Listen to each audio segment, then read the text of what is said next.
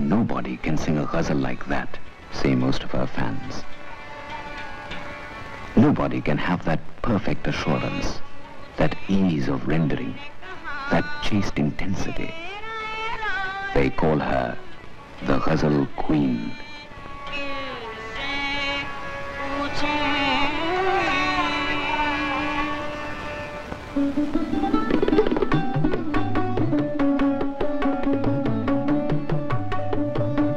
Streets of Faizabad, a small town about 80 miles from Lucknow. Here, Akhtari Bai was born in 1914 to a long tradition of music. A tradition that goes back to the romantic Nawabs of Awadh.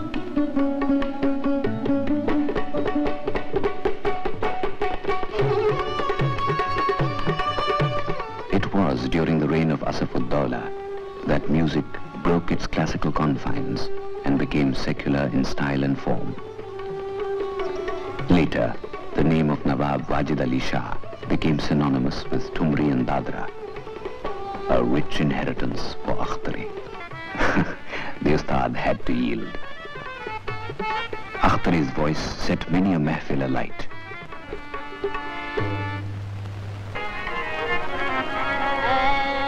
She sang for the aristocracy, but her true patrons were the people.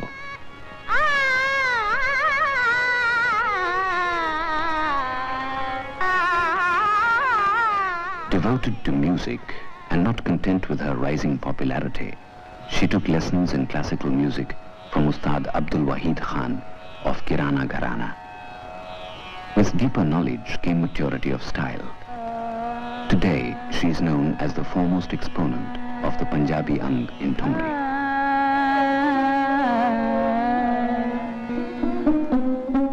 Her real forte, however, lies in the singing of the Urdu ghazal.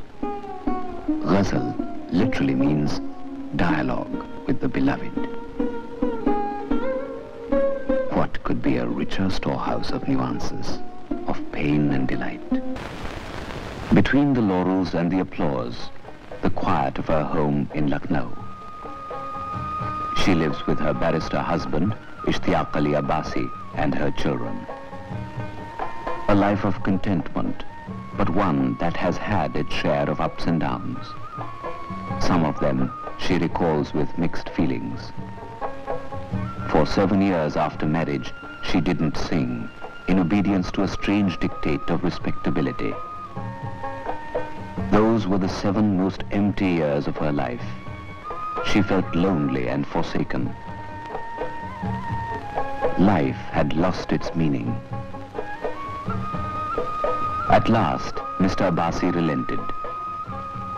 Begum Akhtar returned to herself and to her listeners with tears of joy.